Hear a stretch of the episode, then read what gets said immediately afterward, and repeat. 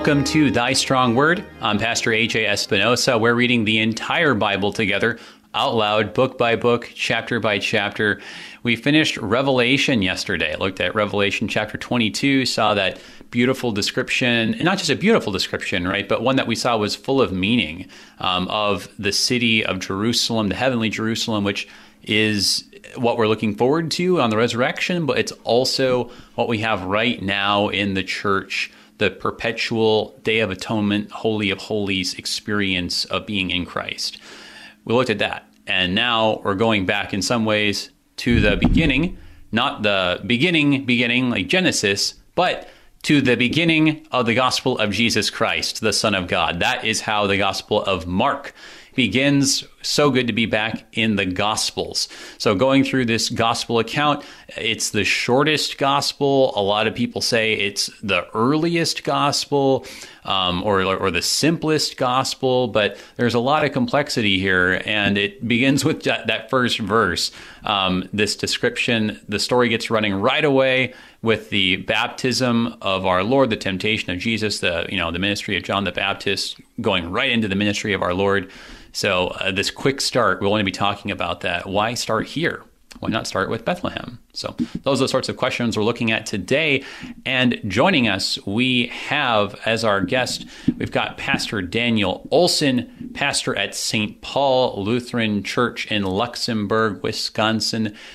Good morning, brother. Good to have you back with us. And yeah, you get the treat of uh, starting us off with a gospel again. Yeah, well, you know that probably makes up for you know the last time I was here, I had to take you through part of the Book of Revelation, right? Yeah, a little, little, little yeah, more challenging, a little, uh, little less clear. So it's good to be in the Gospels, uh, uh, back in the Gospels here today. That's that's right. Though I think we're gonna we're gonna see a lot of neat connections between Revelation um, and the Gospels, and um, and even in Mark. You know, I mean, I, I, think that people commonly think of John being closely tied, uh, related to uh, Revelation, of course, since it's the same guy who who was putting pen to paper. Uh, but I think there's a lot of connections uh, with the other Gospels as well. You know, it's not like they're all on a different page, and in some ways we call them four Gospels, but in the Greek text, right, it's just the gospel according to Matthew, according to Mark, according to Luke, according to John. It's the same gospel going on in all four. Right. Different different accounts, same gospel, one gospel. So it'll be good to make some of those connections. Um, I think we all, I think, I think, I think most Christians just love reading the Gospels. I know I've got a little um, pocket edition that's just uh, the New Testament and the Psalms, right? You know, just it's so great to just read the Gospels, uh, but hopefully we'll appreciate it with uh, with some renewed um, depth, having looked at Revelation and the Old Testament just prior. But so good to to have you back to start us out strong here as we do turn to the text. Would you say a prayer for us and for all of our listeners and for everyone out there? Absolutely. We pray. Gracious Heavenly Father, we thank you that during these unsettled times in our nation and in our world, you give us the firm foundation of the good news of salvation through faith in Jesus Christ as our Savior.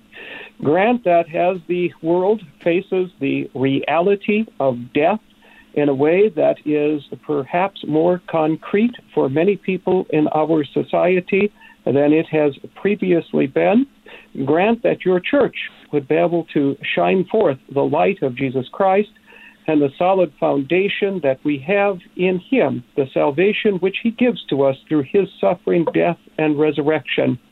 Grant, Lord, that we would hear that message of repentance once again, that as we face things in our world that are considered to be deadly, that we would be reminded of the something far more deadly, the deadliness of our sin that we would be moved to confess our sin and that we would receive that healing which our Savior Jesus Christ so freely offers to us, that we might have the confidence of knowing that no matter what we face in this world, that we ultimately have the assurance that all things, even death itself, have been overcome for us through Jesus Christ our Lord. In his name we pray.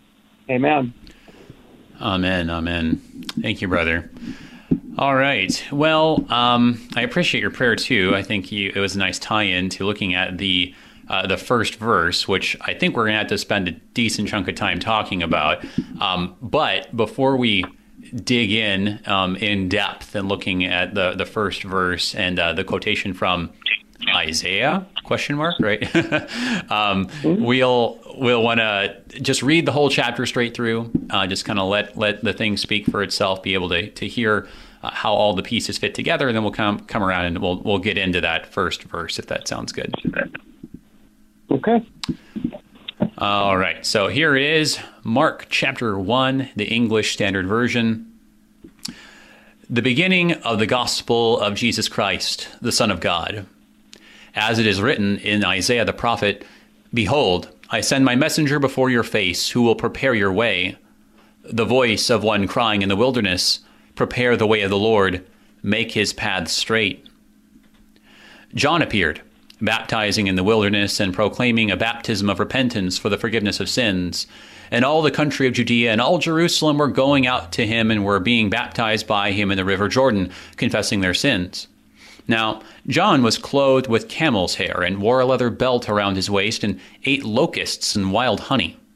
And he preached, saying, After me comes he who is mightier than I, the strap of whose sandals I am not worthy to stoop down and untie.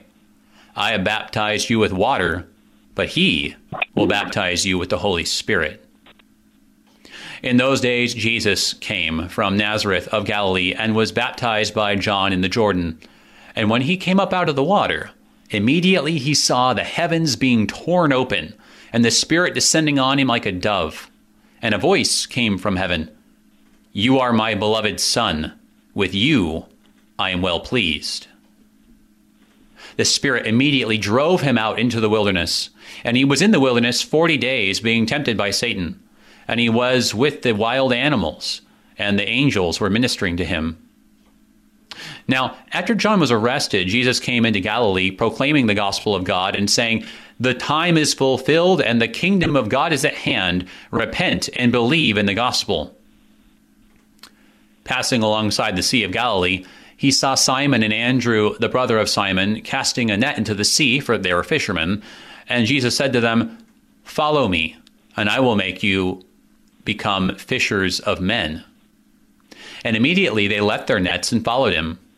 And going on a little farther, they he saw James, the son of Zebedee, and John his brother, who were in the boat mending the nets. And immediately he called them, and they left their father Zebedee in the boat with the hired servants and followed him. And they went into Capernaum, and immediately on the Sabbath he entered the synagogue and was teaching. And they were astonished at his teaching, for he taught them as one who had authority, and not as the scribes. And immediately there was in their synagogue a man with an unclean spirit. And he cried out, What have you to do with us, Jesus of Nazareth? Have you come to destroy us? I know who you are, the Holy One of God. But Jesus rebuked him, saying, Be silent, and come out of him. And the unclean spirit, convulsing him and crying out with a loud voice, came out of him. And they were all amazed, so that they questioned among themselves, saying, What is this? a new teaching with authority. He commands even the unclean spirits, and they obey him. And at once his fame spread everywhere throughout all the surrounding region of Galilee. And immediately he left the synagogue and entered the house of Simon and Andrew with James and John. Now, Simon's mother in law lay ill with a fever, and immediately they told him about her. And he came and took her by the hand and lifted her up, and the fever left her, and she began to serve them. That evening at sundown, they brought to him all who were sick or oppressed by demons, and the whole city was gathered together at the door. And he healed many who were sick with various diseases and cast out many demons, and he would not permit the demons to speak, because they knew him. And rising very early in the morning, while it was still dark, he departed and went out to a desolate place, and there he prayed. And Simon and those who were with him searched for him, and they found him and said to him, Everyone's looking for you. And he said to them, Let us go on to the next towns, that I may preach there also, for that is why I came out. And he went throughout all Galilee, preaching their synagogues and casting out demons. And a leper came to him, imploring him, and kneeling, said to him, If you will, you can make me clean. Moved with pity, he stretched out his hand and touched him and said to him, I will. Be clean. And immediately the leprosy left him, and he was made clean. And Jesus sternly charged him and sent him away at once, and said to him, See that you say nothing to anyone, but go, show yourself to the priest, and offer for your cleansing what Moses commanded for a proof to them. But he went out and began to talk freely about it, and to spread the news, so that Jesus could no longer openly enter a town, but was out in desolate places. And people were coming to him from every quarter.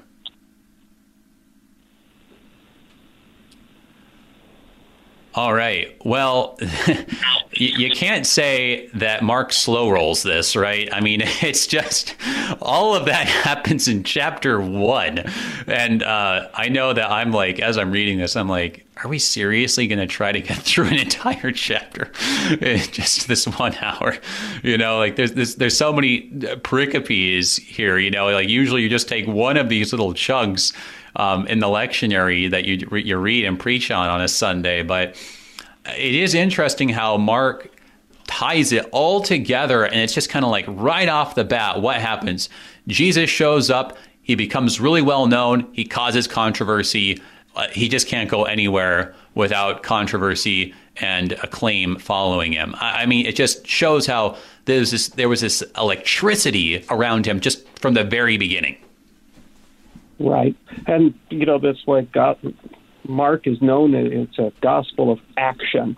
Things yeah. we see immediately. It moves from one thing to another very rapidly, and you know right. spends less time on the, the individual teachings, but just simply showing the actions of Jesus, moving very, very rapidly, ultimately to the cross, and uh, you know the conflict as well that we see building throughout it that right. Jesus is confronted with. Right. Yeah. No. Definitely. It's uh, a lot of action. I mean, it's a lot of talking too. Um, it is interesting.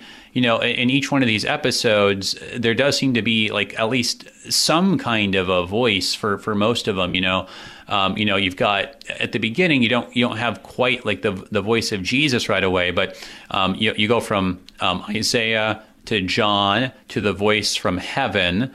Um, and then finally, Jesus speaks up, and, and you start getting more of these red letters where Jesus doesn't have to say a lot, right? He does speak, but it's like it, it is so interesting how Mark, as you were saying, he he, he details the actions more because the words are just kind of, I, I mean, they're so simple and straightforward, right? Mm-hmm. Right, and the words are are vividly portrayed by the actions. Right. No, that's right. Yeah, no, the, the the, words are in many ways expanded by the actions, right? Um, it, it, I was kind of reminded of this recently. You know, like there's a common phrase, you know, uh, actions speak louder than words, and that's, mm-hmm. I mean, you know, true in many ways. But you know, the things that you say right before and during and right after your actions are pretty important. Um, you know, like I mean, what you say can change the whole way that people look at the actions you're taking. Um, and so I think it is really key that Mark does include what the Lord is saying, um, even if it's just a little sentence here or there. Obviously, He said more. I know that sometimes there, there's that. Um, I hear that that kind of humorous remark for uh, what is it in verse 15, right? The time is fulfilled. The kingdom of God is at hand. Repent and believe in the gospel and someone says, "Well, hey, look, Pastor, that was like a 15 second sermon," you know, uh, you know, it's probably probably not the whole thing, but he's including just enough to go along with the actions, right? Right. Yeah, it's the the words and actions go together, but it is clear Mark is focusing on.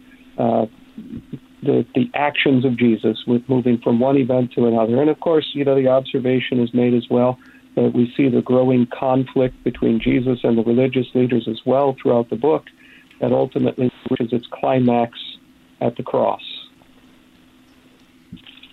Right. I mean, it, um, it is interesting too how you can say there is that that cross uh, focus orientation. It is the conflict that leads right up to the crucifixion, and and Mark doesn't spend a lot of time describing Easter, right? I mean, the resurrection. It, it's very it's very right. succinct um, the, the focus it does seem to be very cross oriented, which in some ways, it re- reminds me a lot of John and Revelation, for that matter.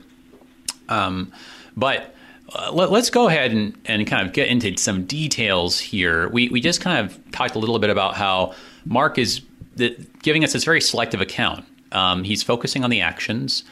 He is giving us a little bit of what the Lord is saying, but it's not like a big, long discourse like Sermon on the Mount like Matthew. So, how does that tie in with what we see in verse 1? Um, the beginning of the gospel of Jesus Christ, the Son of God. I mean, someone might say, well, isn't that kind of odd? Like, because isn't the beginning like, you know, uh, you know, Jesus born in Bethlehem, or isn't the beginning uh, like like John, right? You know, the uh, even before that, in the beginning, the Word was with God, and the Word was God, right? Um, it's interesting how both John and Mark. See, this is one of the things I was, I was talking about. John and Mark both start with this uh, beginning word, and unlike I think Luke and uh, Matthew, so there, there's kind of a, a, weird connection between just those two in particular. So um, break break break it down. What do you what do you think we're supposed to get out of verse one? Well, you know, sometimes the, the term gospel is is used to include every uh, action of our Lord that He ultimately that is a part of His work of salvation for us. But sometimes it is right. also used narrowly to focus right. on ultimately His uh, suffering, death, and resurrection. Um, right. You think about, you know, if you were asked to, if you were asked to uh, give a definition, what is the gospel? Now, a question gets asked a lot. It's important, and there's a lot of that term gets used very differently in our world today. Certainly, in in a lot of different Christian churches. Well, what is the gospel? There's a lot of confusion on that. Well, if somebody asks you, um, what is the gospel?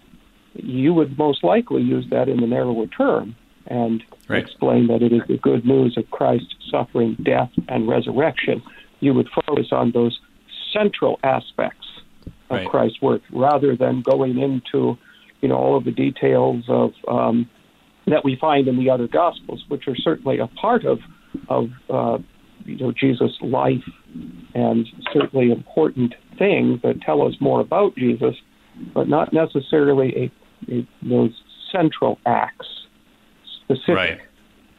to his overcoming uh, sin and death. Yeah, that's that's well said. You know, kind of brings up the question, you know, what so what do we mean by gospel? And uh, that's that's kind of funny that you actually mentioned that because actually just yesterday I got a couple of emails from um, some of our, our young catechumens, um, our, our confirmands, uh, asking, you know, what if you you know put it in your own words, what would you say is the gospel, right? And so I was right. kind of like talking about this this very thing. You know, it's uh, like you were saying, in the broad sense, it includes. I mean, like everything that the Lord Jesus did. And you think of the Gospel of John at the end, right, where he's like, you know, if you wrote down everything that the Lord Jesus did, it couldn't fit in all the libraries in all the world, right? Um, but you know, these things are written, right? So uh, there's that sense. Um, in a broader sense, still, really, the gospel includes like everything that we believe and teach and, and do as Christians. Um, I mean, so it can be very, very expansive, but um, like you were saying, there's this narrow sense of particularly uh, the, uh, I mean, particularly with the passion, with the, the death, resurrection, and ascension of the Lord Jesus. And here it seems like, well, I don't know. There's a couple different ways people take this. Um, the way that uh, I mean, it's interesting. I think um, James Voelz uh, recently did the Concordia commentaries on the Gospel yeah. of Mark, and he has a note about how the word gospel here tends to refer in the New Testament and probably here perhaps to gospel preaching activity. It's interesting. The word in Greek, right, is evangelion, which is what we get our word evangelism from. And so one way of translating this is uh, the beginning of the evangelism of Jesus Christ, or the, the beginning of Jesus Christ's evangelizing, which I mean, that puts a really interesting. Uh, that's a really interesting take on it, right? Because rather than kind of thinking about it in terms of like the gospel about Jesus, it's more like the gospel that Jesus was speaking and doing. Um, which is actually a little bit what you actually just have in Mark, where it says there, uh, where was it in verse 14, right? Um, Jesus came into Galilee proclaiming the gospel. So Jesus is going around preaching the gospel, and well, so it sort of makes sense to leave out the the stuff about you know uh, Bethlehem and Egypt and Nazareth, uh, you know their infancy, because well, when Jesus was a boy, he wasn't preaching. right, right. This shows the specific. I mean, each of the gospel writers has a, a specific uh, focus, and Mark's again, you know, Mark is action and showing uh, Jesus preaching and uh, performing his miracles, giving evidence of who he is, and ultimately uh, going to the cross and suffering and dying. So he has a very specific focus. Not he's not getting into all of that background material. Right. And and I like what you just said about the miracles, right? Because I think that it's really interesting because when you look at our English Bible translations, the headings put a lot of focus on the miracles, right? It's like Jesus walks on water, Jesus feeds 5,000, yeah. right? Like that, that's the way we kind of think about it. It's like, you know, it's, it's about the miracles. But yeah. I mean, what does the Lord Jesus say is his purpose? I mean, we actually read it here in chapter 1. He says it in verse 38 Let us go on to the next towns that I may preach there also, for that is why I came out. I mean, Right. He says it right there. His purpose is preaching. Yeah, that seems like a very strange account. Uh, you know, those that section there where uh, Jesus is very popular, of course, and uh, the disciples, I am sure, love that uh, entire situation, and we we see that um, you know that he's he's healing people and uh, they're they're uh, bringing people to him all the way back to verse 32. Uh, that evening at sundown, they brought to him all who were sick or demon possessed. It seems like you know this is really kind of a great gig in a sense, right? Uh, right. Verse 34, he's he's healing, and then um, he does something that makes no sense at all. Uh, verse 35, of course, he gets up early in the morning, even after working late into the night. Um, mm-hmm. And uh, while it's still dark, he goes out and he prays and uh, we, we see that frequently, frequently with Jesus, the prayer life yeah. of Jesus. Um, right. But then they search for him. You know, the, Simon and uh, they they search for him. They find him, and they they say to him, "Everyone's looking for you. You know, come on, let's go, let's get going." And what does he say? He, he gives them a, a response that seems to make no sense at all. Let us go on to the next town. In other words, right. let's pack up and leave. And yep. why? He, he makes it very clear why. That I may preach. That's why I came. Yep. So he didn't come. Yep. He didn't come to lay hands on everyone he could and perform every miracle he could. Those miracles were performed to support the proclamation of the word, to give evidence that he was who he was. But ultimately, the purpose why he came was to preach to preach the word. And so he says, it's time to go on. Exactly, and I like the way you, you kind of more freely translated it there because it's getting at that Greek word there in verse thirty-eight, ago. I mean, uh, it's like let's get a move on. Let's keep let's keep going, right? Like yeah. we got more cities to visit, right? Because I mean, in his the way he's talking about it is like, well, these yeah, I'm popular here, right? But what's that matter? They've already heard the gospel. There's more places that got to hear it, um, which is just such an interesting way of thinking about it because I feel like when we talk about you know what what's important that our Lord Jesus did, we in many ways go straight to the passion, maybe straight to the cross. But the focus really in the gospel accounts is on his preaching. And we got to get more back to that thought. But we got to take our break here. Everybody, hang on. We're looking at Mark chapter 1 here on Thy Strong Word. We'll be right back.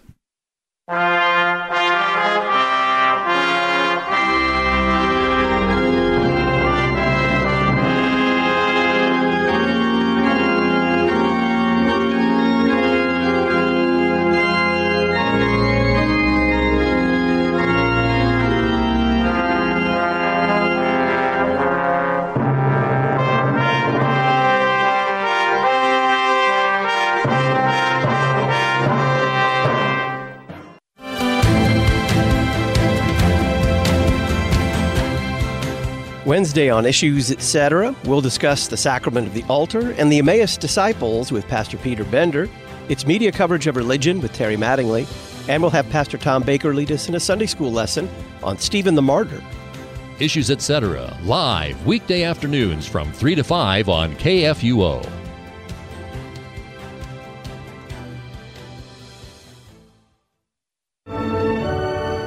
I'm World Lutheran News Digest host Kip Allen. Could it be that some Supreme Court justices are hinting that it's time to revisit Roe v. Wade, the infamous 1973 ruling that legalized abortion on demand in the United States?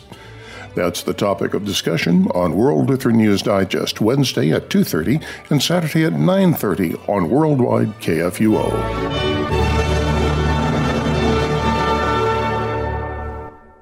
Did you know that your individual retirement account may make the best gift to KFUO? The IRS now allows individuals 70 and a half or older to transfer their required minimum distribution directly to charity and avoid paying the associated income tax. These gifts can provide regular long term resources to KFUO. If you have questions about making an IRA gift to KFUO, call me, Mary, at 314 996 1518. We'll send a representative out to help answer your questions and help you establish a legacy of giving to your favorite radio station, Worldwide KFUO.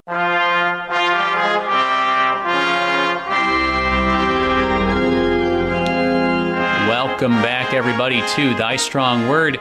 I'm Pastor AJ Espinosa. We're looking at Mark chapter 1. We're back in the Gospels, and it's so good to be back in the Gospels. We're joined today by our guest, Pastor Daniel Olson, pastor at St. Paul Lutheran Church in Luxembourg, Wisconsin.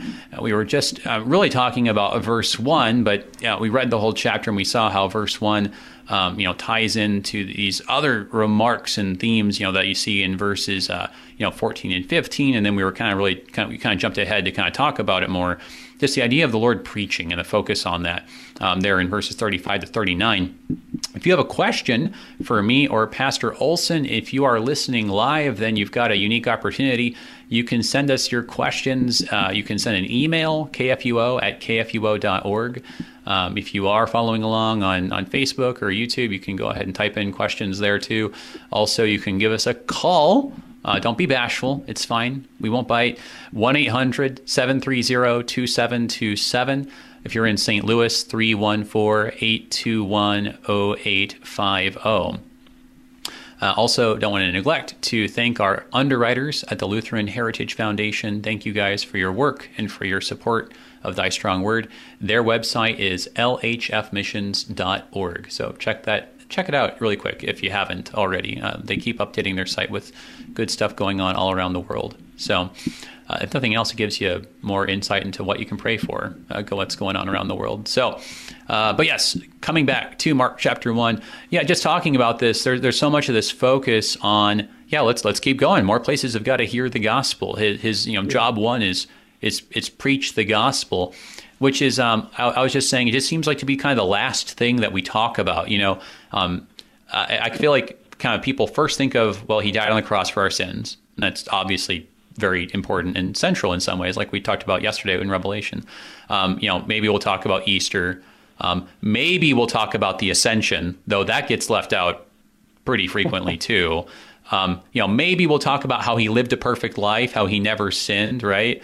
But you look at the gospel accounts, right? And and the focus, the majority of Mark's chapters are going to be about the focus of him preaching, which has to be of anything the thing that we leave out the most. Like we just we never never we never talk about that. I don't know what to make of that. That's just kind of an observation.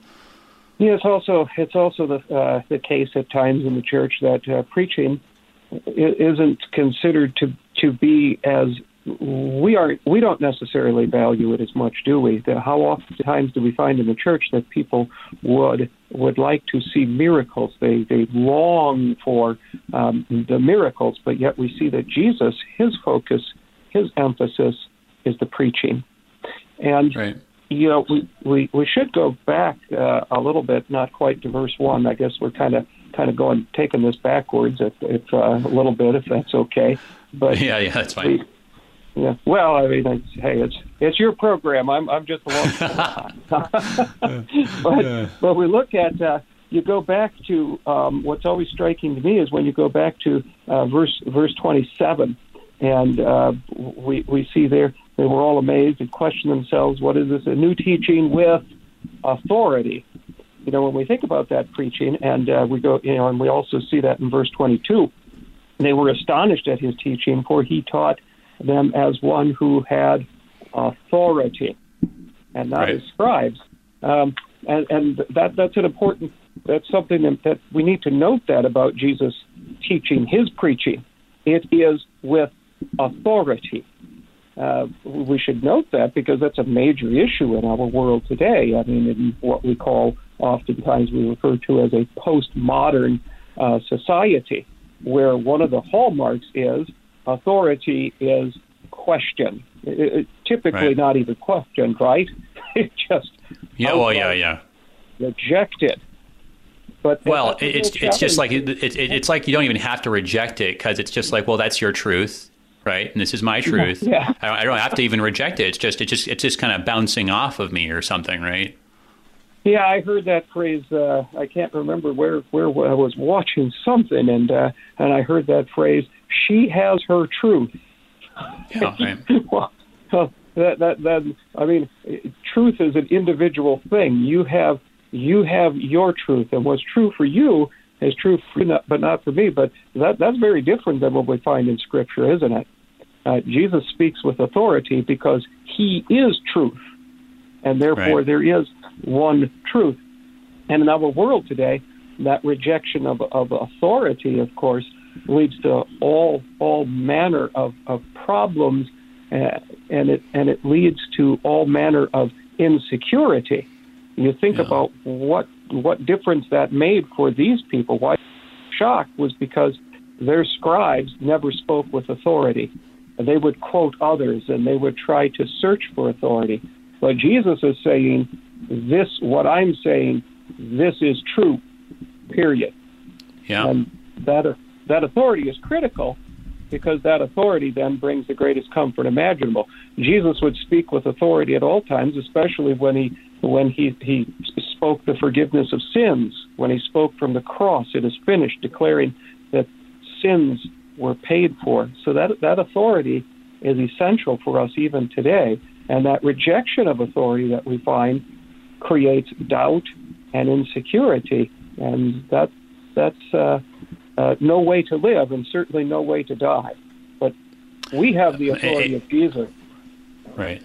A- Amen. I, I that's I, that's so well said, brother. It's and I think that the word authority is a very helpful um, bridge between things that that may seem um, disconnected a little bit because you know we we so often focus on uh, the, the, for instance, the crucifixion, um, or um, sometimes, like I was saying, the resurrection, or, or maybe the ascension, if we can remember it, right? Um, but the common denominator of all those things is authority, right? Including with the preaching. You know, he has the uh, like what John says, he has the authority to to lay down his life and to take it back up again. Um, when when he's raised up and ascended, the apostles say that God has made him Lord in Christ. He has authority over the church, over the nations. Um, and he has the authority here in his preaching.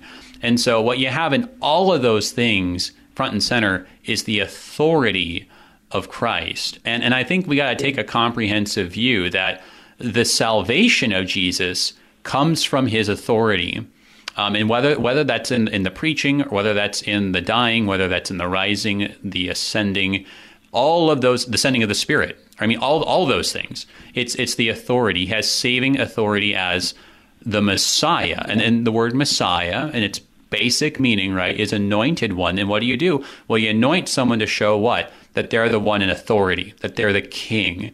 Um, so I mean that that authority idea is I think we I think we got to recapture that in the way that you just explained it with application to truth is so helpful in our context because I don't know people can people can act like oh well you know back then they were pretty simple. They all just kind of got in line. Everyone just kind of like you know was very authoritarian or something like that right? No no I mean look look back at the situation you know th- like you were just saying right?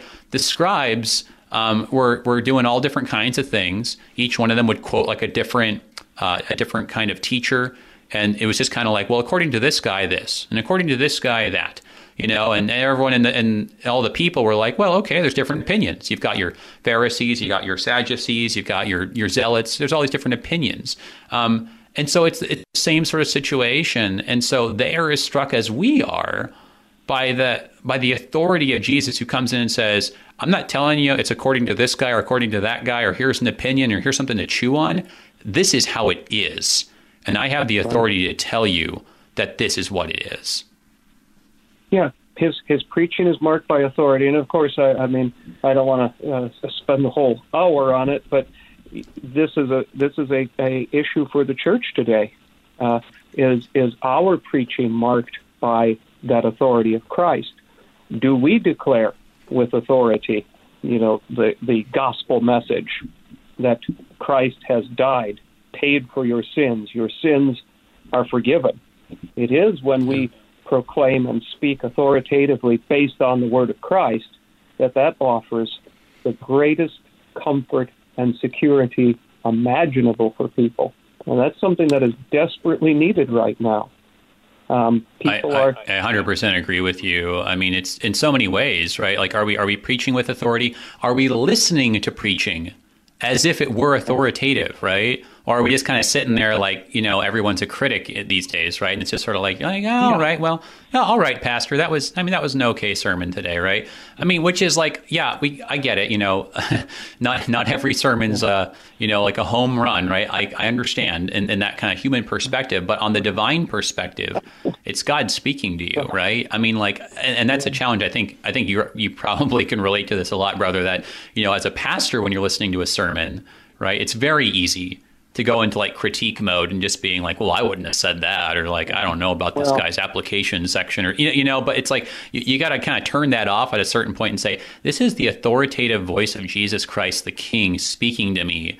Like, regardless of how bad I think this sermon is, this is the authoritative word of God, and I need to treat it like that. You know, I mean, like, do do we act like that? Do we act like the benediction that we receive? Is authoritatively yeah. the blessing of God put on us? Do, do we do we really value the authority of the keys in absolution? And that's not just like a you know like a, a helpful reminder, but is actually the authority to open um, and close um, the the doors of heaven. You know, I mean, it's uh, I, I, think you're I mean, just uh, spot on. Yeah, and, and that's the, that's the thing is our human nature really rejects authority, doesn't it? I mean, we, yeah. we've seen that, of course, throughout history, and we we certainly see, you know, how this kind of started in the '60s, kind of a thing in America, and it, and it's really kind of uh, uh, grown. And everybody is an expert now. Everybody is an authority. If you have Google, I mean, you you know as much as anybody. I mean, you, know, right. when people go into the doctor when they, and certainly when they come into the church, if they bother coming into the church, because right. a lot of people shy away from the church because the church is by nature an authoritative place. I mean, we dare right. to say, "Thus saith the Lord," when we're speaking right. based upon God's word.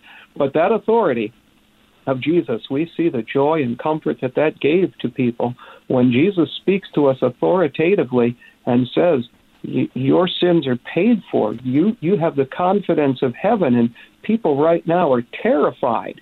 I mean, I'm just amazed at how many people are so scared because death has, for perhaps the first time in our society, it's not an abstract thing anymore. For a lot of people, it's concrete, it's real, and as we see people trying to face that, they're they're not uh, many are not doing so well, and the church is able to to say, "Hey, Jesus says, I am the resurrection and the life." You know, Scripture to die is gain, and so we, that that authority, while rejected, is what people desperately need, and it's what what alone can bring the comfort and confidence that we need. Right. Well, and I think that's so much of what we saw too in Revelation that we just finished reading. That you know how does how does the Lord um, introduce Himself? Right. Um, I am the Alpha and the Omega, um, who is and who was and who is to come, uh, the the living one with the keys to death and Hades. Right. I mean, um, and so often again and again throughout Revelation, He's described as faithful and true, and the Word right? I mean, it's just all, all throughout. It's all about his authority, authority, authority, authority. I mean that that is that is the point, right? I mean that that's how Jesus Jesus can't save you without being your absolute authority. Um, Jesus is not just the example that we can kind of take into account uh, and try to imitate, and maybe that'll work out okay for us. He's not just a, you know, like a helpful like guide, and he said some interesting things.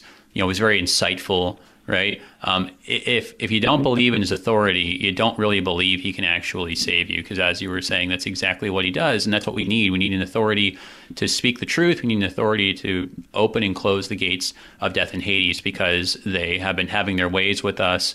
Uh, since the beginning of humanity, and we need someone who has authority to put it to an end. Um, let's, if we if we could, maybe try to go through a couple of points, kind of kind of quick here, and maybe we can alight on maybe one more to focus on maybe for like the last uh, five minutes or so. But so just kind of a little bit rapid fire here then. Uh, so we've been talking about you know the beginning of this gospel, this gospel activity, this preaching activity um, of the Lord Jesus. You get the quote from Isaiah, um, yeah. and then you're like, wait a second, it's not all from Isaiah. What, what's going on there, really quick? Well, he includes uh, uh, Mark includes uh, part of the quote from Malachi, right? And um, right.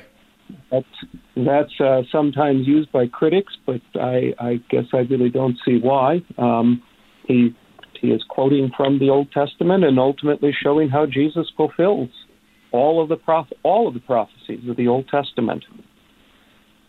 Right. Well, you know, and, and it's like you think about the way that scripture is used. I mean, we use it in the context of worship. You know, we say the Lord's Prayer, for example, and we commonly add to the end of the Lord's Prayer, you know, for thine is the kingdom and the power and the glory forever and ever. Amen. Um, no, no one says like, oh, well, see, that wasn't the Lord's Prayer. That was the Lord's Prayer and this doxology at the end, because that's not there in Matthew. Or, you know, if we if we say a psalm in church, at the end of the psalm will typically say, uh, "Glory be to the Father and to the Son and to the Holy Spirit," you know, and the rest. And no one says like, "Hey, that's not in the text of the psalm," right? So, I mean, it's actually kind of normal and even used today that um, when you're like introducing or concluding um, a, an important quotation, especially when it's something that might be um, like recited yeah. or, or, used frequently. Yeah to, to, to use to pull in to draw in something else. And so I, am I'm, I'm right there John with is, you. I don't think there's any John problem. Simply, yeah, John is simply quoting from the Old Testament to show who right. Jesus is. Uh, right. to point to Jesus, I should say, and you yep. know he's not. Um, it's not that uh, uh, Mark. It's uh, certainly not that Mark is ignorant of his Old Testament and somehow you know got confused on the passage. Yeah, exactly, exactly. It's just um, you know, it's it's Isaiah who's, and we're going to see it throughout Mark that Isaiah is the focus. Mal- Malachi is going to get quoted here because um, Malachi particularly applies to John the Baptist, but the focus is not on John the Baptist. It's about you know what what it say the beginning of the gospel of Jesus Christ. Mark is super focused, and so we're not going to get you know hung up. Um, you know, we're, we're not going to get you know stuck in the weeds here on the details about John and um, so I think that's why John gets so quickly introduced and then um, just sent right off stage, right? Uh, because yeah, you got the details about you know the camel's hair and the leather belt and the locusts and wild honey, which I think is supposed to be mm-hmm. reminding us about um, you know, I mean, I mean, who he represents, Elijah, who wore similar outfits, who similarly had to subsist in the wilderness. But I mean, he gets right off the stage, right, and it goes right into the baptism and right into the temptation of the Lord Jesus, kind of as like one big scene. Um, really interesting that it just goes so quickly from his baptism to his temptation. What do you make of that sequence? Well, that's that's the whole point. Is baptism, Jesus' baptism sends him out into the wilderness, doesn't it? Immediately yeah. after he is baptized, he is uh, designated by the Holy Spirit and recognized. We have the, the Trinity there, and he is his his work is marked and he goes out. And I suppose we could also, um, you know, make the point that it's it's no different for us. Your baptism sends you. You know, when you are baptized, when we are baptized, we are sent into the wilderness, and it is well, it is it, our baptism, of course, that that gives us the strength that we need to go into the wilderness. Yeah, well, yes, yes, and I think you're absolutely right that you know it does say that in verse 12, right? The Spirit immediately drove him out, right? So, I mean, he gets baptized, the Spirit descends in the form of the dove, and the Spirit's like, okay, go. You know, um, I mean, so that baptism, I mean, it is a as much as we think of it as you know, some, bringing someone into the church. Um, it is just as much a sending out, like you were just saying. What's interesting is to consider okay, if his purpose is to preach, then why is he going out into the wilderness for 40 days where he's going to be all by himself with animals? I mean, he's not preaching the gospel to them. Um, yeah, but well, I, I, think this is where the Old Testament background is helpful. Um, I mean, I, I mean, I want to I want to see what you think about this, but like Moses, right, was sent to deliver the word of God to the people, but when before he would deliver to them the 10 commandments, he fasted on the mountain for 40 days and 40 nights it says, right? There's a kind of preparation you got to do before you go and just start speaking. I mean, we saw that earlier. You, you, you pointed it out that he woke up really early in the morning to go pray by himself. You don't just go and just start speaking this gospel. You're handling something that's holy and precious, and it's the word of God. And the Lord Jesus is acting with all reverence, and he's, I mean, acting to, in some ways, prepare himself uh, for what he is going to do. He doesn't take the message that he has lightly.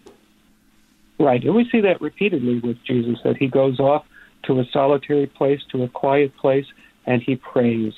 And um, you know that's that's the pattern that we find, and certainly uh, important for us as well. We we need to spend that time in solitude. That's one of the themes right now. I know that uh, that's been really hard for a society where people can't stop. People there there is no quiet time. There is no solitude. Suddenly, people have a lot more of it. Many people have a lot more of it than they really would wish for.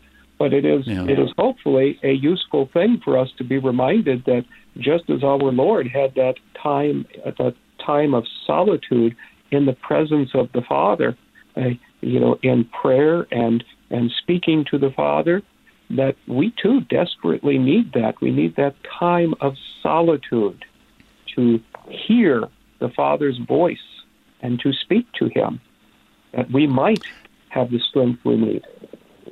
And that's so fascinating that, and you see this in the Gospel of John very, very clearly, that even though the Lord Jesus has all this authority, he acts like it's not on his authority it's ultimately on the father's authority, right? I mean, he he acts with such reverence and humility before the Father before before his God. I mean, he's God, right? We we know and confess in our creed, but he, you know, the the Father is God for him.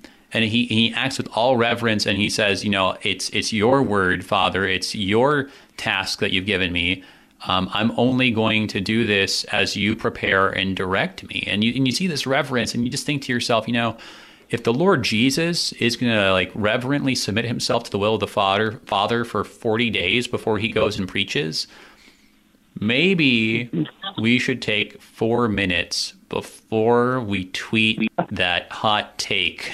you know, I mean, like yeah. we get, I mean, every once in a while we get we get bold and we're like, we're gonna preach the gospel to these sinners, right? Um, mm-hmm. And we mm-hmm. just, we just don't prepare ourselves at all. And, and so I think your words are really well said, brother. That I mean, let this be a time that reminds us of the value of quiet time, of reflection, of solitude, of preparation. Um, really, really quick here. Um, last couple of things. So we do get some um, miracles, though.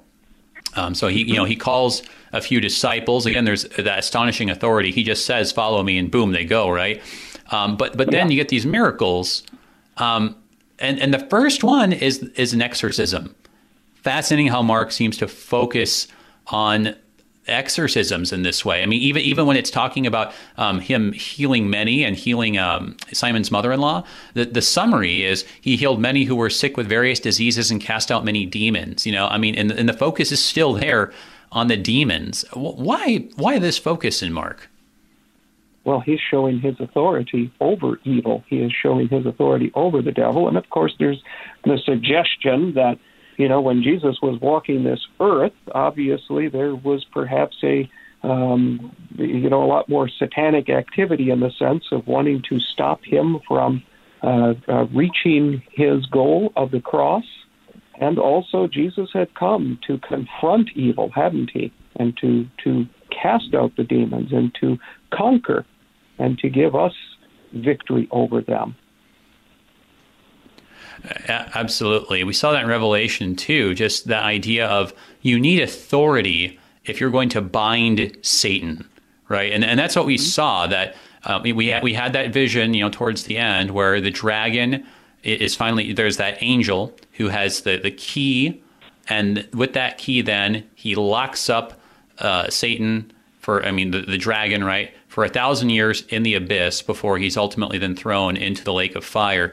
You, you need this authority, and in the teaching of the Lord Jesus Himself, He's going to talk about this, and and so I mean it really is kind of the I mean I mean it's just kind of the, the big one here, right? He actually has the authority to silence the most powerful evil and uh, like all sources that are contrary to God, uh, the demons. He has authority even over them, and he's binding them. He's binding Satan so that this gospel message can can come out and be revealed, and this mystery finally uh, revealed to all. Which really raises this question: then, if, if the purpose is to accent his authority um, and to draw attention to his word, right? Why then is he permitting not permitting the demons to speak? Why is he cleansing this leper and telling him be quiet? Right? I mean, if the whole yeah. point is to get the word out, um, why is he telling everyone to, to, to keep it to themselves? Because his time has not yet come, right? It is not his time to go to the cross and to uh, and to suffer and die. It, he will that will happen on God's timetable. And so frequently we see that, don't we? That Jesus does not permit, tells people not to speak. He does not want the crowds to gather and to try to make him into uh, some sort of a, a king or whatever kind of Messiah they are looking for. Yeah, that's right. He's only gonna he's only gonna present himself as the Messiah when it's on his terms. He will yes. eventually go into the city um, and people will call him son of David, and he'll just say, "Yeah, that's me." You know, I mean, he will get to that point where he presents himself as the Messiah, but only on his terms when he's had a chance to define what that means, and and that's really fascinating. I think you know that. Uh, he's not just like yeah just whatever we can just let's just get the word out let's just you know dump the the pamphlets all over the place let's just broadcast it all over and yeah sure whatever the more the merrier um, i mean it's it's very he's very deliberate about it it's not just about getting information out there, right? It's about demonstrating things. It's about living things out a certain way because it is God's plan and not anyone else's. Yes. yes, according to God's plan, not anyone else's. Amen. Amen.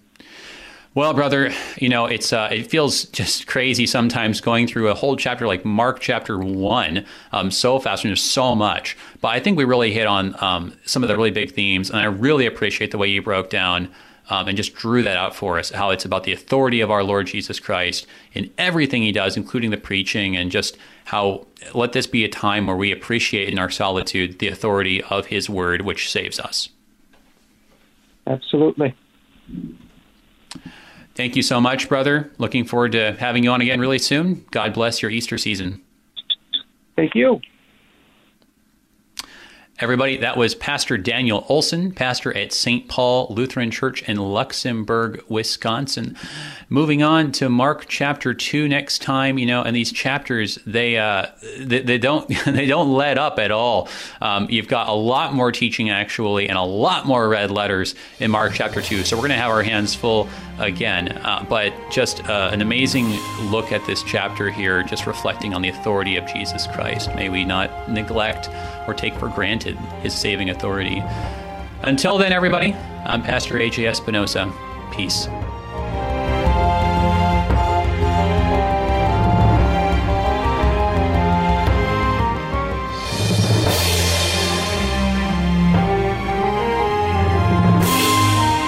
Been listening to Thy Strong Word, produced by the Lutheran Church Missouri Synod Office of National Mission in cooperation with Worldwide KFUO, the official broadcast ministry of the LCMS.